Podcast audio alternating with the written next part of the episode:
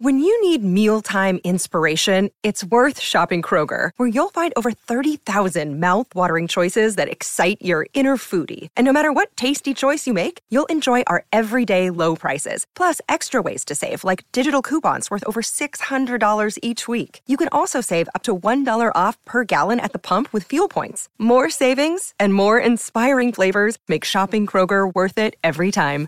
Kroger, fresh for everyone. Fuel restrictions apply.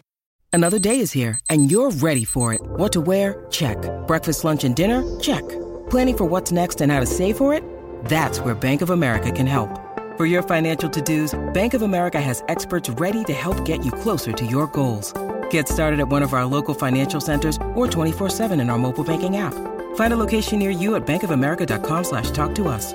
What would you like the power to do? Mobile banking requires downloading the app and is only available for select devices. Message and data rates may apply. Bank of America and a member FDIC. This episode is brought to you by Shopify. Whether you're selling a little or a lot, Shopify helps you do your thing, however you cha-ching. From the launch your online shop stage, all the way to the we just hit a million orders stage. No matter what stage you're in, Shopify's there to help you grow. Sign up for a $1 per month trial period at shopify.com slash special offer, all lowercase. That's shopify.com slash special offer.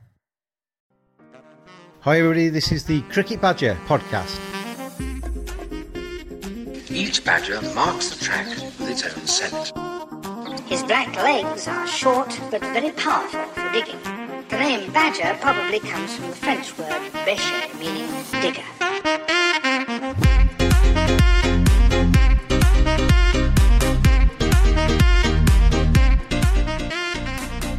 Hello, everybody. Welcome along. It's another edition of the Cricket Badger podcast, County Cricket Weekly. And a pleasure to say on today's podcast, we're joined by the Durham record wicket taker, Chris Rushworth. Chris, how are you? I'm good, thanks. Thanks for having us. And uh, welcome back to the podcast. I'm going to start with one question here before I bring the other guys in. And we'll get this out of the way very early because we spoke about this when you were on the podcast last time. We, we spoke a lot about Sunderland. And are you going to be still playing cricket when Sunderland are still in League One? Because they just keep missing out, don't they? Nice straight in the back there. Um, who knows? Quite possibly the way it's going could be a long time. Um, new ownership. Hopefully things are on the up with the club. What we're, we're in League One for the third year now, and I think we've just in the last few weeks we've uh, sold over 22,000 season tickets so um, the fans the fans are still on board which I think is a you know it's a good sign of things to come Yeah, I was watching that uh, Sunderland till I die, and that's one thing that always stays the same, isn't it? The fans support that club regardless.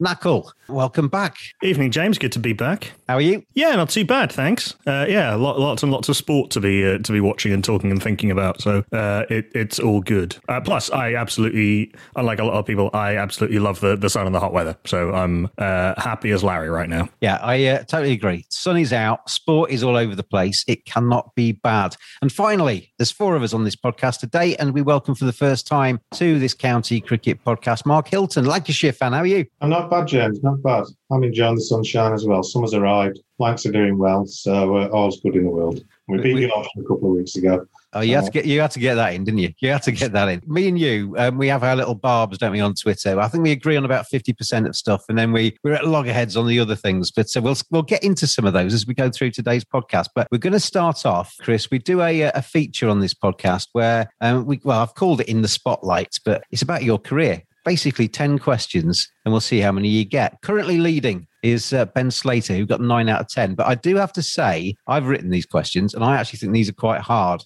I uh, We'll see how you get on. And the first question is one that you can't get wrong because this is just your opinion. But if you were to pick a team of the, uh, an 11 of the, uh, the best players that you've ever played with, who would be the first name on the team sheet? oh um, It's a tough one, that. It is a tricky one. We've had been very fortunate to have played with some absolute legends. Um, best name on the team sheet. First first name. You know what? I'm going to go in very traditional style. I'm going. The first name on the team sheet would be the opening batsman.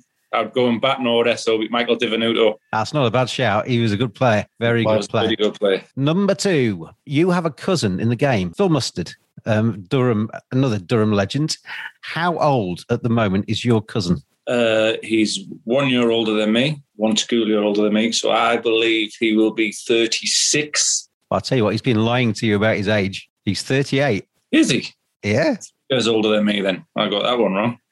um, you debuted for Durham, question number three, in a List A game versus Sri Lanka in 2004. How long did it take you to get back into the side after that in years? Uh, six years in 2010 at Headingley. Quite a long time between debut and next game, isn't it? I mean, you, you did a lot of jobs in the meantime as well, didn't you? You, Yeah. you went, effectively went out the game for a bit, didn't you? Yeah, I had two years or two and a bit years away from uh, away from the club, so it was nice to get that that uh, nod again at Headingley. Makes you feel at home a bit more once you you know you get back in the team. Nine for 52, your career best figures in first class cricket. You took that in 2014 against Northants. Obviously, taking nine, there was one batsman that was out that you didn't get. Who was that batsman and who got him? Two points for this one. Maurice Chambers and Ben Stokes. Good knowledge. That's good there. D- does that rankle that, he, that Stokes he got that one? Um, you know what? The ball before he actually got the wicket, there was a questionable caught at slip by Collingwood, but Collie claimed it bounced first, and then next ball uh, he's nicked it again, and Scott Borthwick just snaffled it. Um, and everyone's like, Scott, what you doing? Drop it, drop it. But obviously, you can't do that, can you? I've been to some benefit games where that has happened when the beneficiary has been dropped on purpose, but you can't do it in a proper game, can you? No, absolutely not. Absolutely not. You became Durham's leading ever wicket taker this season. What was the magic number that you had to get to to achieve that? The, uh, 528. 528. That was an emotional. I, I, I saw the, um, the sort of celebrations of that, and you got, got a bit teary, didn't you? That meant a lot to you. It did. Um, I knew I obviously knew I only needed one more, and for the first, I think it was twelve over something like that. Was trying so hard to get it. Um, didn't think it was going to come. For for one wicket, it was just so bizarre. Um, but when it came, it was one of those feelings where ev- every emotion under the sun just kind of hit me at once. Uh, my dad was there in the corner, so my dad was watching. Joy, pride, um, happiness, just just everything kind of was overwhelming. And I did, like I, I'll admit, on the field, I just lost it, um, burst into tears. And your, dad's obviously, I mean, all cricketers get supported by their parents in their early days and stuff. Your dad will have done that with you. Um, to have him there, and I saw you give him a big hug as well. That that would have meant quite a bit, wouldn't it, to have him there? Yeah, um, like you say, I think he's he's been a massive influence uh, for me from being little. You know, he taxied me around the country as a kid. Um, he's been my biggest supporter throughout my professional career. You know, he, he went through two or three year period where he came to literally every home and away game. Would never wouldn't miss a ball. So for him to be there was, you know, I think he was he was more proud than anyone, and for him to see it and you know witness it, I think couldn't have been prouder. They're the sort of memories that you'll think back on being the ones that were special, I guess, in terms of your career. Um, moving on, next question. 500th wicket came earlier on in this season. Who was your 500th victim? First class victim, Tom Kohler Cadmore. When you clarified that, what was your other answer going to be? Um, I think I've got that one. 500th first class versus 500th county championship. Not the same wicket. right. Uh, oh God, I, I don't know that then. I, uh, my answer I've got down here, which I took from a report earlier, was uh, Hanuma Vihari when you were playing against Warwickshire this season. Right. Uh, I don't know what that is. Was is that a staff from Martin Emerson by any chance? um, Knuckle, what, what, what was your? Uh, have I got this wrong, or is Chris got this So wrong? the wicket of Hanuma Vihari this season. Oh, actually, no. What the what I've got is that the 500th first class wicket was last season. Th- Tom Kohler Cadmore in the in the Bob Willis Trophy last year, Yeah. and the 500th wicket in the county championship was. And I am reading David Hopps's report from the game against Derbyshire this year. Matt Critchley. Regardless, I've got that wrong, and you take the point. Chris, I think uh, I, I think it's it's the Badger minus one, Chris plus one on that one. Number seven. What is your current total of wickets in first class cricket? Ah, You see all the, these special milestones, you know, the five two eight and stuff. You remember that, don't Uh-huh. you? But what, what are you on now? hang on, I could work it out. Seventeen five hundred and forty-three. I've got five fifty. Oh well, there you go. What is your first class bowling average? I'll give you give you with uh, within one run. 20, 22.3 or something like that. I'll tell you what. I don't need to give it with even one with twenty two point three five. I think we'll give you that one. There And uh, finally, finally, if you get this right, you go to eight points. What is your highest first class score with the bat? Fifty-seven. Hey, straight in with that one. That's your only first class fifty, isn't it? It is. Yeah. Yeah. So it's an easy one. Easy one to remember. That was a special day, I guess, as well. Who Knows wins. Put your money where your mates are. There's over 25,000 players and over £1 million already won. The biggest community pot was £31,000 and there's over 12,000 leagues created. Download our free app and play against your friends and family with bragging rights and real money on the line. Who Knows wins in a different league.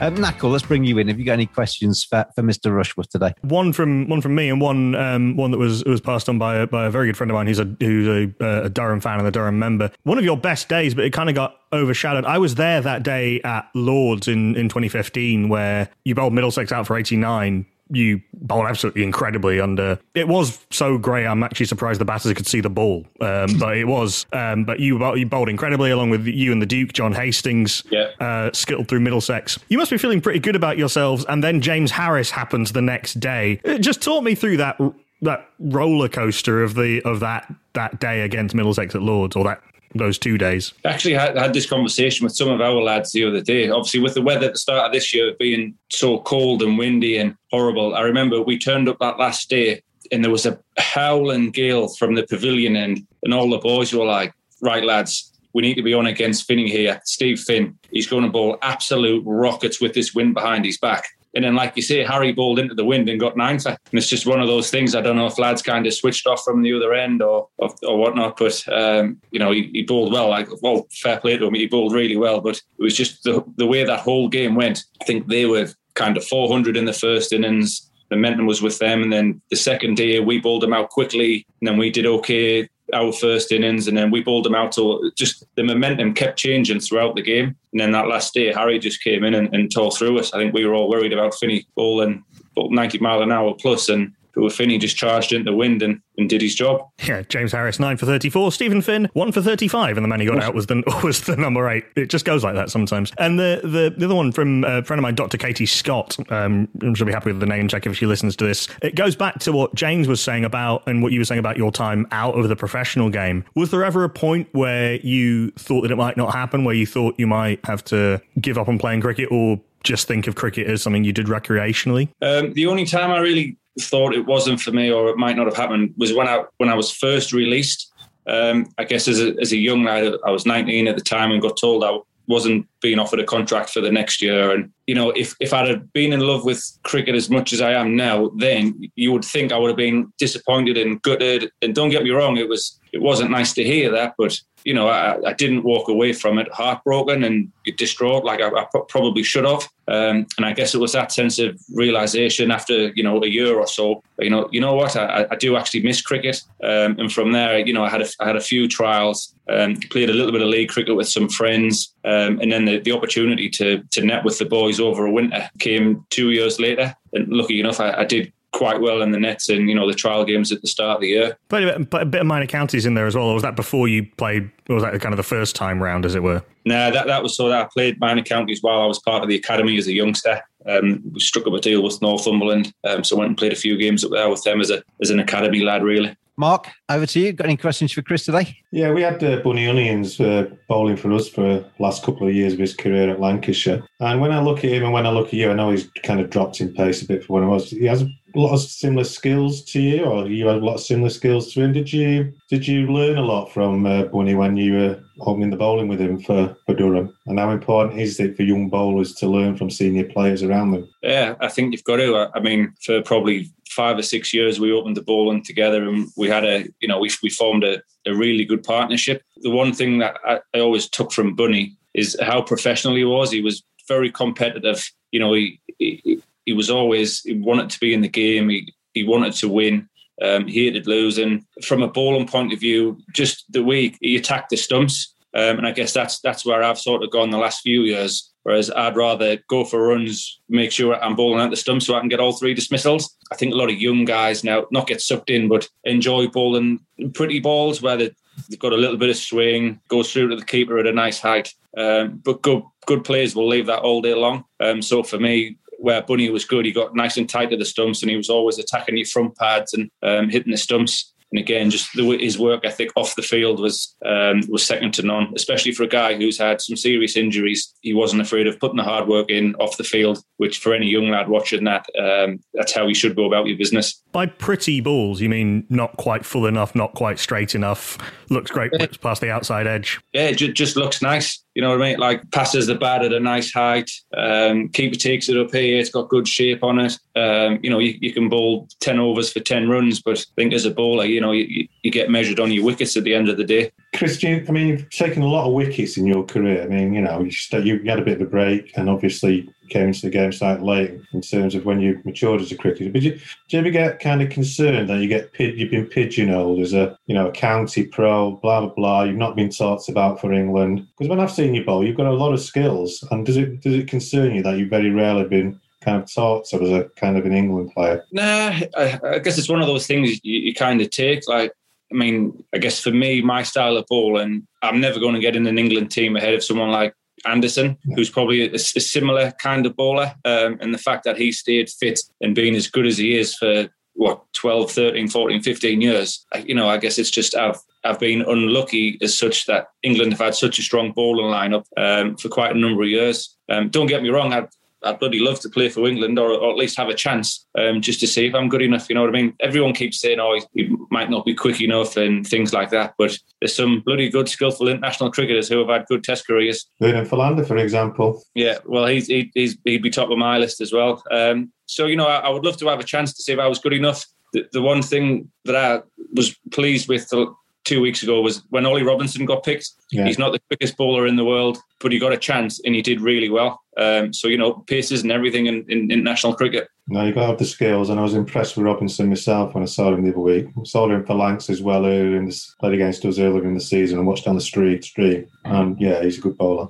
Yeah, no, he's we had another um, similar kind of bowler on the podcast uh, last week in Ben Sanderson from uh, Northampton. His job at the end of the podcast last week, and it's going to be your job as well to uh, leave some a question or two for Kevin Sharp, the uh, Worcestershire coach and former player. Um, but Sando left a couple of questions for you, Chris. The first one was he wants to meet you in a in a in a net somewhere and get him get you to teach you all of his skills. When, when can that when can when we arrange that for? Oh, we know we've played against him the last few years. He's never mentioned any of this. Um, Sando's he's, he's another one who's you know does exceptionally well in county cricket, but probably will never get mentioned as, as much as he should because you know he, he isn't that high eighty plus bowler. But I, I, don't think I'd like to face him too much myself. Sando he nips him about a little bit too much for me. And the second question that he left you was, uh, "Will you sign for Northants, please?" He wants to bowl, he wants to bowl with you.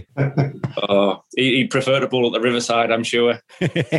oh, so you want him at Durham instead? He could, he could much more of a, an effective duo if he's at the Riverside. I was, I was going to ask you, uh, Chris, about um, there was kind of a mass exodus period from Durham, wasn't there? A lot of players left. Um, you've stayed there. Uh, and I know a lot of Durham fans think the world of you because you you hung around when some others kind of jumped ship. Was there ever any temptation for you to go as well, or was it always going to be Durham? Um, it's, it's a tricky one to answer because at the time when all the all the, the crisis hit, there was a lot of uncertainty around where the club was going and finances and all that kind of stuff. Um, but once we kind of knew that contracts and things were safe and um, lads were, you know, effectively would still be getting paid and nothing like that was going to change, then, you know, I think it was it was a bit of a no brainer for me to I was always going to stay.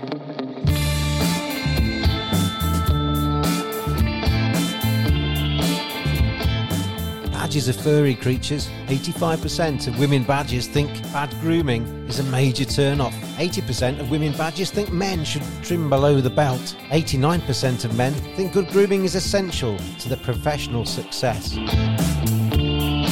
Don't just dismiss it out of hand. Get on there, manscaped.com. Check out their great range of male grooming accessories. Hygiene, appearance, attractiveness, confidence. Simply go to manscaped.com, quote the discount code BADGER. You get 20% off, you get free shipping, and you get some seriously quality equipment. Manscaped.com. Together, we save balls.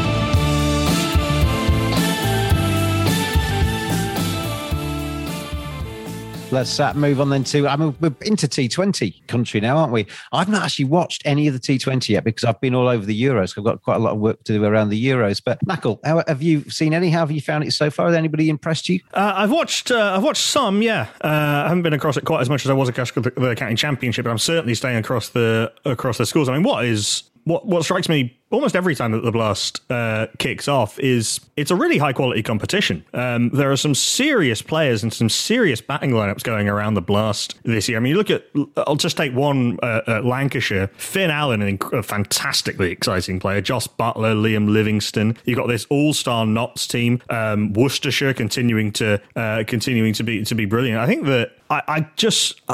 Wish that the you know obviously the streams are great. The streams are massively important, but I I, I wish that the the blast got a, a little bit more love, frankly and a little bit more exposure and a little bit more a more of a push behind it because it is a fantastic competition uh, and and full of some very high quality cricketers and we'll see more of that when uh, you know some of these New Zealand players when they finish the World Test Championship final. I think Daryl Mitchell is, will, will, be playing in that. Colin de Grandhomme will be playing in that in that. Uh, and and yeah I mean been been thoroughly impressive but I mean obviously the, the standouts have been really been obviously um, young Lenham at Sussex taking a his his first yeah international uh, first uh, professional wicket at 16 or whatever. Oh, do, you, do, you see, um, do you see his little leap, Knuckle? Oh, that's great. It was, it was beautiful. Uh, that's great. That's exactly how I would have uh, celebrated if I would, had ever been anywhere close to being good enough uh, to get uh, to get a a professional gig at 16, and then um, and then Joe Clarke, um, who um, is just a thoroughly thoroughly impressive cricketer. Obviously, not hasn't helped himself in his own personal life, but is a thoroughly impressive cricketer and one of those bowlers, who, one of those batters rather, who can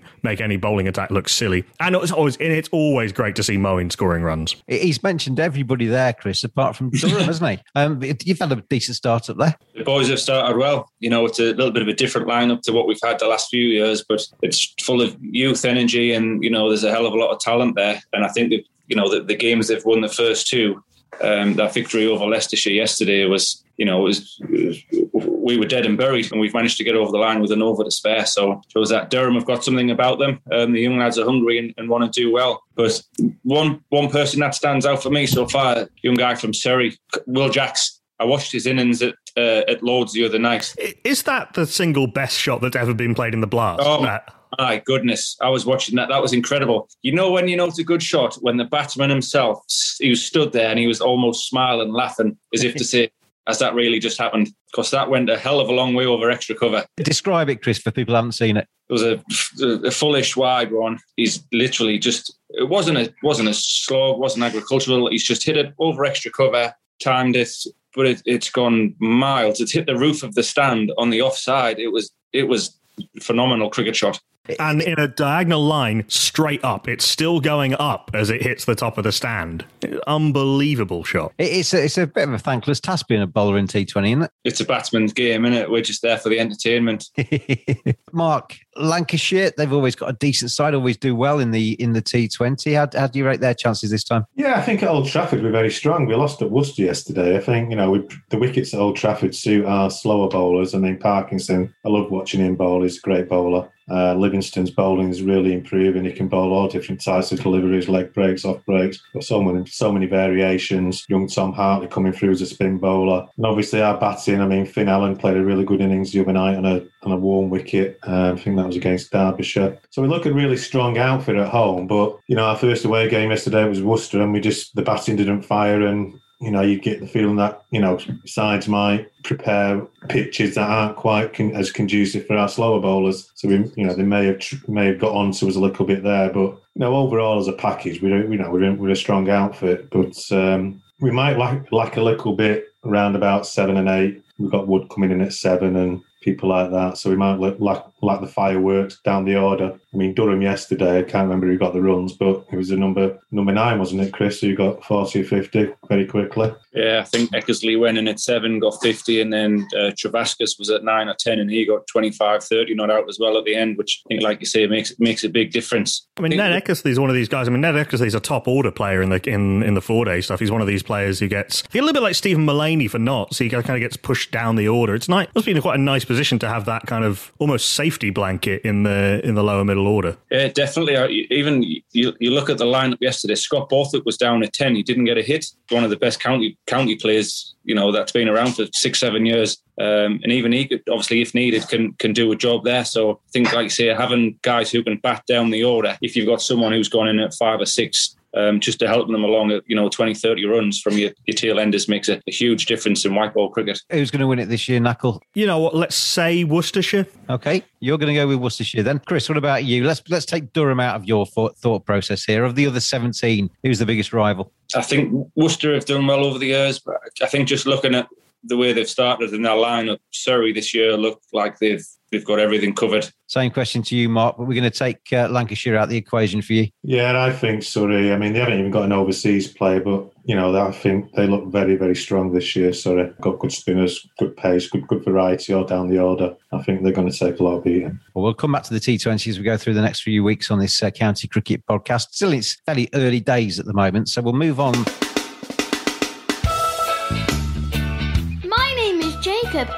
Sent the Badger a message, and now I'm on the podcast with this jingle. If you would like to get in touch with the Cricket Badger podcast, then tweet at cricket underscore badger.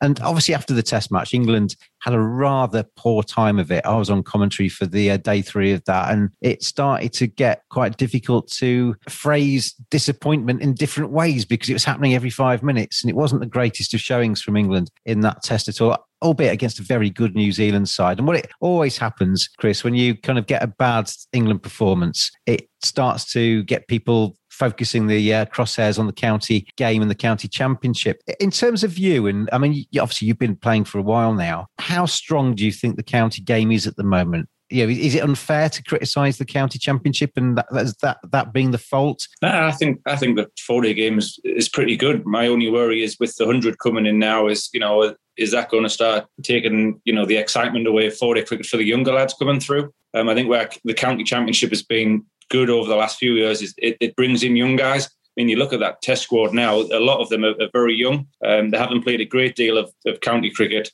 but, you know, they, they're playing international cricket. Um, I also think because of all the streaming available, uh, with the IPL being cancelled, a lot of it was shown on Sky as well. Um, So there's a lot more people been watching. Um, and, you know, when things are on TV, it, it seems like every every commentator's got an opinion. So I think things just get highlighted when everyone sees it a bit more. Have you noticed from um, playing yourself in the championship and the streaming that you, uh, you ma- maybe a couple more of your mates or something have actually tuned in and watched it and, and know a bit more th- about what you've been doing? Oh, 100%. You know, a, a lot of my mates absolutely love cricket, but like most people, you know, they, they work full time. Um, so to be able to have the streams available where they can just tune in for an hour at lunch or, you know, bits and pieces while they're working and things, I think it's making a, a massive difference. You look at some of the figures around the country, the number of views is, you know, it's amazing. So it just goes to show that county cricket is not dead. You know, people want to watch it and people are watching it. Well, I mean, that's what they always say, isn't it? You know, the people that are against the championship or not against it, but uh, are critical of it say, well, it's one man and his dog. But that kind of the figures that we see on the streamings belies that completely, doesn't it? Oh, 100%. We've just come out the lockdown and stuff, but uh, our first game with, with a crowd back this year against Essex, I think we had something like two and a half, three thousand people in the ground for four day cricket. Yeah. Uh, how, how was that to have the fans back in after after having empty seats for so long? Yeah, amazing. I, I think it's just you know it's it's nice for people to be there for them. You know, it's it's great for cricket. You know, you notice the atmosphere instantly as soon as there's a boundary hit. You hear the applause or you know the the sarcastic cheer from someone if there's a misfield. But for people just to get back to normality and you know enjoy the game, you could just see that the weather was nice. People were happy, smiling, regardless of the result. I think people just enjoyed watching cricket. Yeah, absolutely. Knuckle, uh, uh, where do you stand on this? Because, as I say, in the crosshairs, the county game after an England uh, defeat, you know, it's not strong enough. It's not producing the players we should do. All, all worries me with the, you know, it's all the fault of the 18 counties. Where do you stand on that? I mean, I know when we we discussed it on WhatsApp earlier, you said this is the kind of age old kind of discussion, but it just continues though, doesn't it? Yeah, and I understand that to to some extent. I think that England and its commentariat in it in that sense, the the, the commentators and the and the writers and, and, and all that are, are very sort of keen to go macro on it. You know, every every defeat is a symptom of a wider of a wider problem. And while while looking at that stuff is not is not in itself a bad thing, I think you can get you can start making very sweeping judgments based on not a great deal of information. The other danger, of course, is that something we've talked about on this podcast a few times is that you can't keep changing the format of the of four, whatever of the four day competition or of the one day cup or or the blast or whatever it might be. There, there's a there's been a lot of root and branch and preparing for the previous crisis. You know, flatter pitches to to a spinners or whatever it might be, or bringing bowlers into the game. We- I'm I'm not talking specifics here, but these are the kind of things. There's been a lot of shifting and back and forth, and how much of any of that is is actually going to be helpful is remains to be seen. But what we but what we what we see with systems and New Zealand and India, the two teams in the World Test Championship final, are a great example of this. Is that if you make changes to the structure, you've got to give it time to bed in. You've got, and I don't just mean one, two seasons, five, seven, ten years. New Zealand changed their pitches to be less green seamer nibbly and making the bowlers work a bit harder and allowing the batters to build innings a bit more seven years ago. Yeah. India have been building this pool of fast, of fast bowlers and the pathway through the National Cricket Academy and the zonal cricket academies and the A teams and the under 19 teams in this structure for 10, 15 years now. And it's only in the last, last six years or so the, the real focus of that pathway between that to, of the under 19s and the A teams and all of those academy structures to, to make that jump between first class cricket and international cricket smaller. But it's taken resources and it's taken time. I would be very wary about making any judgments based um, and any changes to the to the county structure based on uh, two series or whatever it's been this this year really with with India and then and then and then the New Zealand series. Uh, there there are you know there are batters with technical deficiencies but there have always been batters with technical deficiencies who get shown up by good bowling. That's how it works. Oh, oh, you see Nasser's rant about um, techniques, just play straight, all that kind of stuff. I mean, because I think there was a little bit of kickback, wasn't there? From, was it Jos Buttler and Ben Stokes? And um, Nasser was basically saying, well, this, this is just proof. If you actually play straight, you have more chance. well I mean that's not exactly rocket science is it No, no, exactly. um, I understand why why Nasser was annoyed having having watched that but uh, the Geoffrey Boycott as well talking about techniques and you know Burns's little look to over to mid wicket and Sibley's sort of very close that's not really a technique exactly is it you know like, to bring it to bowlers Chris you know James Anderson is a you wouldn't say that his head is the the ideal copybook head position or that Jasprit Bumrah has you know the smoothest run up in the world but in terms of transferring their weight through the crease and getting the ball down the other end in a controlled manner you can't really argue with it like the, there's a lot of uh, it's right there's a lot of people confuse sort of the sort of the the physical almost visual quirks with technique I think a lot of the time Uh, Jeff, I agree. I think the only time technique ever gets questioned is it is if you're feeling. If you score and runs, you know, it's, it's not a problem. It might have a different technique, but it works for him. He's scoring runs. But as soon as you feel, you get overanalyzed massively, and that's when they start talking about it. It's it's it's such a tough one because the guys that are playing, they play county cricket and they score runs consistently. Um, but like you say, you know, New Zealand are number one in the world for a reason, and, and they bowled, you know, they, they bowled well. One of those, like say, when you're not doing well and when you aren't scoring runs, every every little fault or, or something that looks different um, gets picked up on straight away. I was. Uh, I remember talking to Andrew Gale at Yorkshire Knuckle, where um, he always used to kind of tuck his um, neck down before you know, facing a delivery. And I asked him, "Why do you why do you kind of flex your neck before uh, the bowler comes in?" He basically said, "When I was a kid, I had a helmet that was too big for me, and I used to have to basically do that to kind of make sure the helmet was straight so I could see out of it, um, and that kind of stays stays with you." So some of these quirks, as you call them, quite rightly, um, are, are just that, aren't they? They're well, I'll tell you that M- Mark Wood, you know, he used to before he lengthened his run up, he used to have that run up where he looked like a Hot Wheels car, where he'd just been shoved forward because he didn't have enough space to, to do a full run up when he started. Jacob, and I sent the Badger a message, and now I'm on the podcast with this jingle. If you would like to get in touch with the Cricket Badger podcast, then tweet at cricket underscore badger. Mark, I know we've had our differences in, in over the last few days with this because I kind of recoil a little bit when people say this is the fault of the county game. I really like the current structure. I, I I've got really into this conference thing, and as Knuckle says, I, I want to see this conference be given a number of years to see how it grows and see how it develops. Because a everybody gets a chance to win it. B somebody, I mean, pick on Leicestershire because Leicestershire are the proverbial wooden spoonists, but they've now got the incentive to actually really take four day cricket seriously because they can potentially win it and they can they can grow that rather than just concentrate on trying to win the odd T20 blast along the way. I know you've got slightly different views. Well, uh, yeah, I've got slightly different views. I mean, I've been watching county cricket for 40 years now, which shows my age a little bit. And every time England lose, there's, you know, the county game comes up, there's something wrong with it here, there, and everywhere. And I think England's current problems aren't so much a problem of county cricket per se. I think it's a problem of the marginalisation of county cricket over the last five or seven years. I mean, we talk about batsmen with poor techniques, and England haven't really produced a lot of batsmen over the last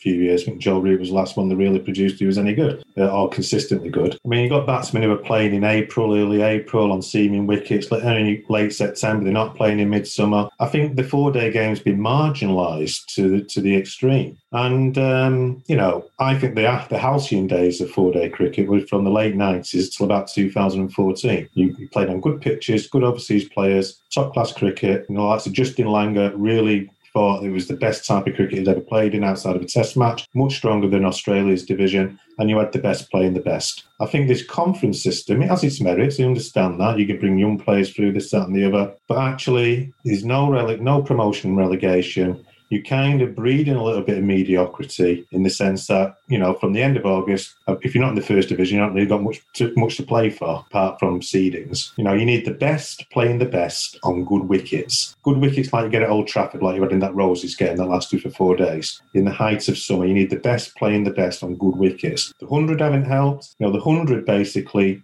has taken away. I was looking at the stats when we won the championship in 2011. Between the 20th of June and the 22nd of August, I think we played six or seven first class games, Lancashire. We will play two now. So you're playing, you're taking four to five games out, out out of high summer. You know, yeah. so where where are batsmen going to learn, learn their skills? Where are bowlers going to be able to bowl on good wickets and have to try really hard for for the wickets and so forth? I want the best playing the best. And I think this new system creates a little bit of mediocrity. Sorry, why, why does it create mediocrity? Because I don't think there's an, I don't think the talent pool of, I don't, I, I'll be honest with you, I don't think the talent pool in terms of English cricketers, remember we had a lot of Kolpaks in the past, overseas players. I don't think the talent pool is there to sustain 18 counties playing red ball in this format long term. I really don't. Wouldn't that be the case with any setup of 18 counties? And my, I guess the other question would be I see that as a potential argument, but I, I don't know how we know that yet after half a season. Well, we possibly don't know that after half a season, but um, and you know, I just do not see. Well, you, well, look at look at the amount of batsmen scoring a thousand runs. Look at how that's declined over the last 10, 15 years. Again, I was looking at that today. Sorry, Matt, they are playing less games, aren't they? That's, well, one, of, that's one of the reasons. Games. They're playing two less games now than they played a few years ago. But even in the 2000s, you got players churning out a thousand run plus in every county, two or three players hardly ever happens now. Not even 800. They're getting 800 runs. They've had a great season. You know, we're just not producing the, the, the, the level of the amount of players we have who I think are good enough to play red ball cricket consistently is not there for 18 counties. I understand blood and young players into sides and they need time to bed in and all the rest of it, but I just want to see the best playing the best more often, which is why I think two divisions is a better format for that. I mean, Lancashire spend a lot of time in Division Two, though, so you're not you're not going to see the best of the best here. Well, well, fine if we're in Division Two, we're in Division Two, but we've we've also, you know, I would I could go on forever about Lancashire now. Probably. Yeah, well, that, that, that was a very cheeky question. I, did, I, did, I, I, did, I, did, I didn't really. Mean good wickets. I mean, Chris, do you think, for example, that you're a bowler? Do you feel it's? Do you think over your career it's become easier for you to bag wickets? I agree one hundred percent with uh, you know the, the way the uh, personally I, I, love the, the conference system as it is a minute, but I agree with you. We don't play enough first class cricket in those three months. Two first class games in June, July, and August. It's, it's not good enough. I agree. And that's the summer, isn't it, Chris? That, that that's the actual summer bit of the, of the calendar, isn't it? And and that's when the first class game isn't played. Definitely. When most of your, your national tests played in the summer, when the wickets are good. I mean, like Mark said, bowlers need to learn how to get good players out on good wickets over four days. Um, or five days in a test match. And a lot of county cricket, more so over the last few years, are not making four days. And I guess that is due to the time of year, you know, the, the first class games are played. So I, I agree. We don't play enough in the summer. Just like one more thing. Just look at that game the other week, Lancashire versus Yorkshire. Yeah? Good weather. Could have been midsummer. Went the whole four days. You had someone like Saqib Mahmood reversing the ball on day four, bowling fast on a flat pitch. Yeah. Matt Parkinson bowling. Look at how young players would learn from playing on those types of wickets in those types of conditions. Yeah, Yeah, Against, you know, that, that's replicating Test match cricket more. I, I don't, I don't. I don't think any of us. I don't think any of us would argue with the fact that we should have more first-class cricket in the uh, in the middle, in the actual summer months of the season. I, I think that's fine. Great, but going back to the conference, Chris, what is it? You, I mean, you, you mentioned you're, you're a fan of that. What what is it you like about the conference system? Yeah. Um, so I, I wasn't. I wasn't sure if I would be a fan when it, you know, when it first came out and got announced and spoke about. But I, I do think the fact that everyone can win it keeps everyone interested. And I know Mark was saying, you know, people once you you don't reach that top division, there's nothing to play for. Um, that's that's not true. There is actually prize money for 14 teams this year, which has never been the case in the past. So even if you you don't make that top division, if you finish top of division two or whatever it's going to be, there's still decent prize money for those teams. So there is still a lot to play for for, for everyone. Um, which I think you know it, it it should make every every club interested. And, the division that Durham uh, are in this season is just bonkers tight, isn't it? You're fourth, but there's nothing between any of the sort of top five teams in that division. Yeah, no, it's it is incredibly tight. Um, I think we we've got a game in hand on a, on a few of the teams, um, but everyone just seems to be picking up wins here and there. You know, I think everyone's beat everyone, and um, it's like you say. I think that between first and fourth and fifth, there's like twelve points difference or something like that. It's it's crazy. Exciting, but just nice to be in the hunt, I guess. As a Durham fan, we we've had some bad times over the last few years, and um, it's nice to have a chance. I mean, that, that's one of the things. I mean, you, you say it's exciting. I mean, I think all, all three of the conferences are nicely poised going into the final two games of the, this first kind of element of it. Um, and with the streaming on top, it can only be good for the county game, can't it? You know, the, the excitement of the matches plus the streaming. You would hope that people watching the streaming, like your mates in the office, might get to a few, couple more games in the season because they're excited by what they're seeing. Yeah, I think so. I think if you know if, if your team are doing well and you've, you've got a chance of winning, uh, I think the interest in county cricket is is what is definitely still there. Why not put a bit more money into that and you know have have more games on Sky or you know just do something to give the four day game a bit more um, publicity or make it more accessible for people to watch. You know they've pumped a hell of a lot of money into the hundred. You know if, if they put as much money as that into the blast a few years ago could the blast be that that massive tournament that everyone's craving That was one of the points, Chris, wasn't it? Where a lot of us, I mean, I, I, I've been very anti the, the 100, and I, I would suggest that making the Blast a, a two divisional thing, making the top division a Premier League on the TV, having the second division promotion and relegation, you can have playoffs like we do in the football, um, to get the drama of those games as well. Throw a, a bit of that cash that they've spent, in, and it only has to be a fraction of the cash they've spent on the 100, just to add a little bit of bells and whistles and some razzmatazz around the sides. Well, and also You've got a winning product there. Well, also the Blast has something unique. Finals Day is a unique product. Uh, It's a hell of a long day as a broadcaster, isn't it? And, uh, and I can tell you that much, and I'm sure it is as a player as well. But it's a very, very exciting day. And you have this, you almost have the same thing of a day at a test match, the fact that it, that it builds over over this over this time period, and uh, you, you get some incredible finishes in the uh, uh, at that final. I think because everyone's everyone's nerves are a little bit shredded by the end of that of that final, and that is something that other other countries don't have. Uh, But as it is, you know, I, I follow a lot of people who are big into T20 cricket on, on Twitter and so forth. You're having to, I mean, it's a bit different now, but you, you're really having to hunt around for footage of the blast. Like, uh, you can do whatever you, you know, you, I'm fairly agnostic about the 100. I don't really know what I think of it yet. I would have liked it to be a T20 competition, but whatever. Whatever competition you've got on, you know, make make it easy for people to watch it. Yeah, yeah. Uh, the, the one thing about this whole new format, they're trying to attract a, a new a new audience, a new crowd. It's it's cricket. Cricket fans will watch it. Like how how are you going to get more cricket fans? You're not giving them something different, are you? It's just 20 balls less. Well, I'm not. Uh, look, I mean, the the some of the a lot of the aims of it are, you know, making cricket more accessible and more friendly for women and families and people of color is absolutely not just laudable but necessary. I don't know how sha- I don't know how shaving off 20 balls helps that. Yeah, you could do that with the blast, couldn't you, if you did it right?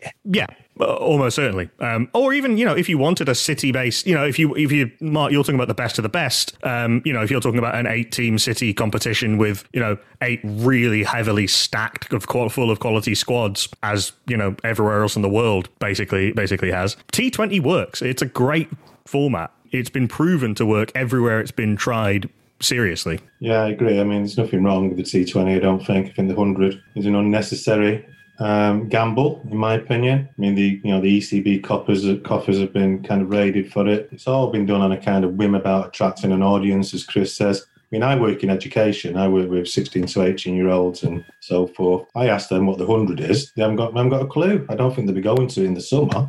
you know, you know, it's not going. It's not. It's not. It's not getting into the kind of zeitgeist of uh, young people's mind. These people, you know, they they all live in in the West Country. So if you're asking what the Welsh Fire is, they're going to probably say, um, "Is it a rugby team?" You know, so I just think it's a big gamble, and uh, it's a lot of money being pumped into it. And you're also going back to the red ball scenario. You're going to have a lot of red ball cricketers who are going to get this two-tier system. You know, those red ball cricketers are going to get paid a lot less. You know, they're going to think about whether long-term cricket's a career for them. And that's what I say about you know the the whole existential problem of red ball cricket going forward with this with this competition. Is that something that some uh, players at Durham have spoken about, Chris? That maybe um, a, a, couple of you might be playing in the uh, in the hundred and getting a bit more cash, where the rest of you are kind of not doing. No, not at all. I mean, obviously the lads talk about it, and you know, we every, I think everyone's just proud that we've got people less um, representing. Um, I don't think anyone, you know, begrudges it or, or anything like that.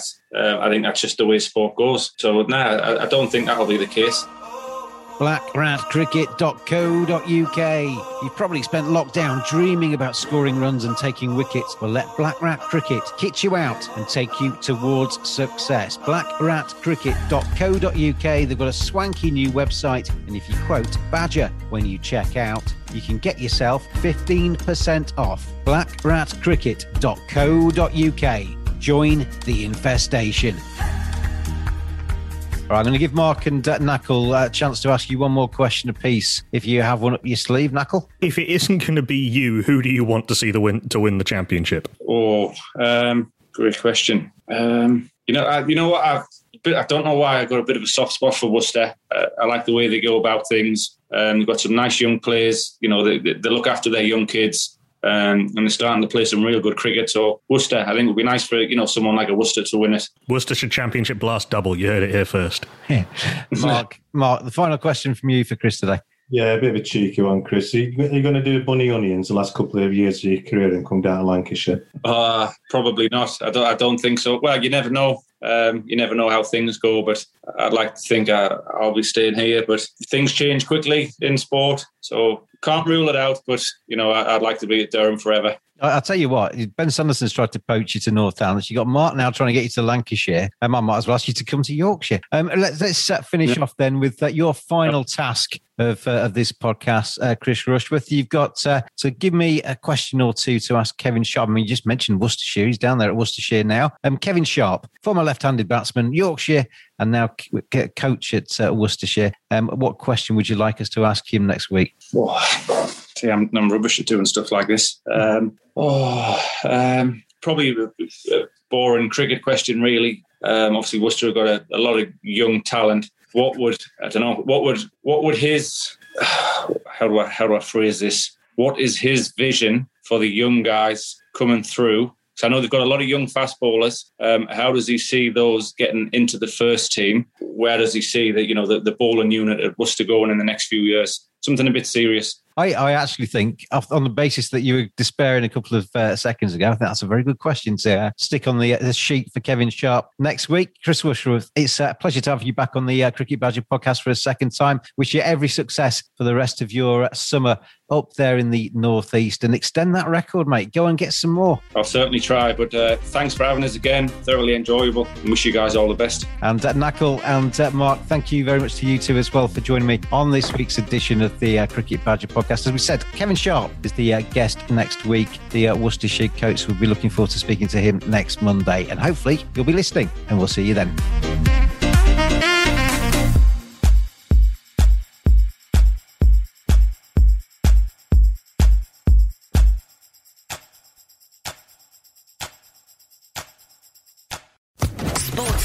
Podcast Network.